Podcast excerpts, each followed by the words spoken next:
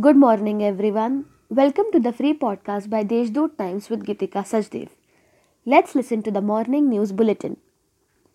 Sustainable and effective planning of big projects should be done to ensure supply of water to Marathwada, including North Maharashtra.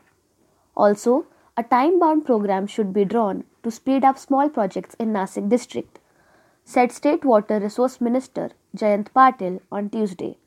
The water resources projects under North Maharashtra Pradesh Godavari Marathwada Irrigation Development Corporation in Nasik and Ahmednagar districts were deliberately reviewed on Tuesday to discuss the basics of diverting water from westward rivers to, into Godavari Valley.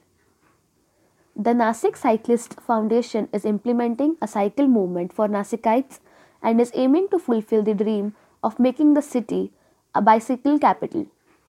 Therefore, Rajendra Wankhede, president of Nasik Cyclist Foundation, considering the current crisis, has started Mission for Health campaign.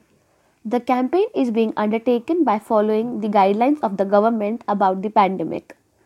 Under this initiative, all cyclists and ordinary citizens in the city can register free of cost for the campaign for cycling. Excluding local self governing bodies in major cities of Mumbai, Pune, Aurangabad, and Nasik, the government has given approval to implement Pradhan Mantri Awas Yojana in all the remaining municipal corporation under classes of A, B, and C, as well as in Nagar Panchayat areas in the state. The PMAY, an affordable housing scheme, is being implemented by the Housing Department of the government and will benefit the citizens of the above mentioned cities.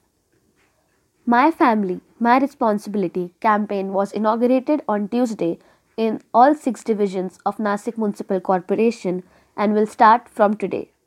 The purpose of the campaign is to screen people visiting door to door and to create awareness among people. The state government has undertaken this campaign considering the rising number of COVID patients in state. Till Tuesday, the number of patients cured and discharged has crossed 56,500 mark with the recovery rate improving to 85%.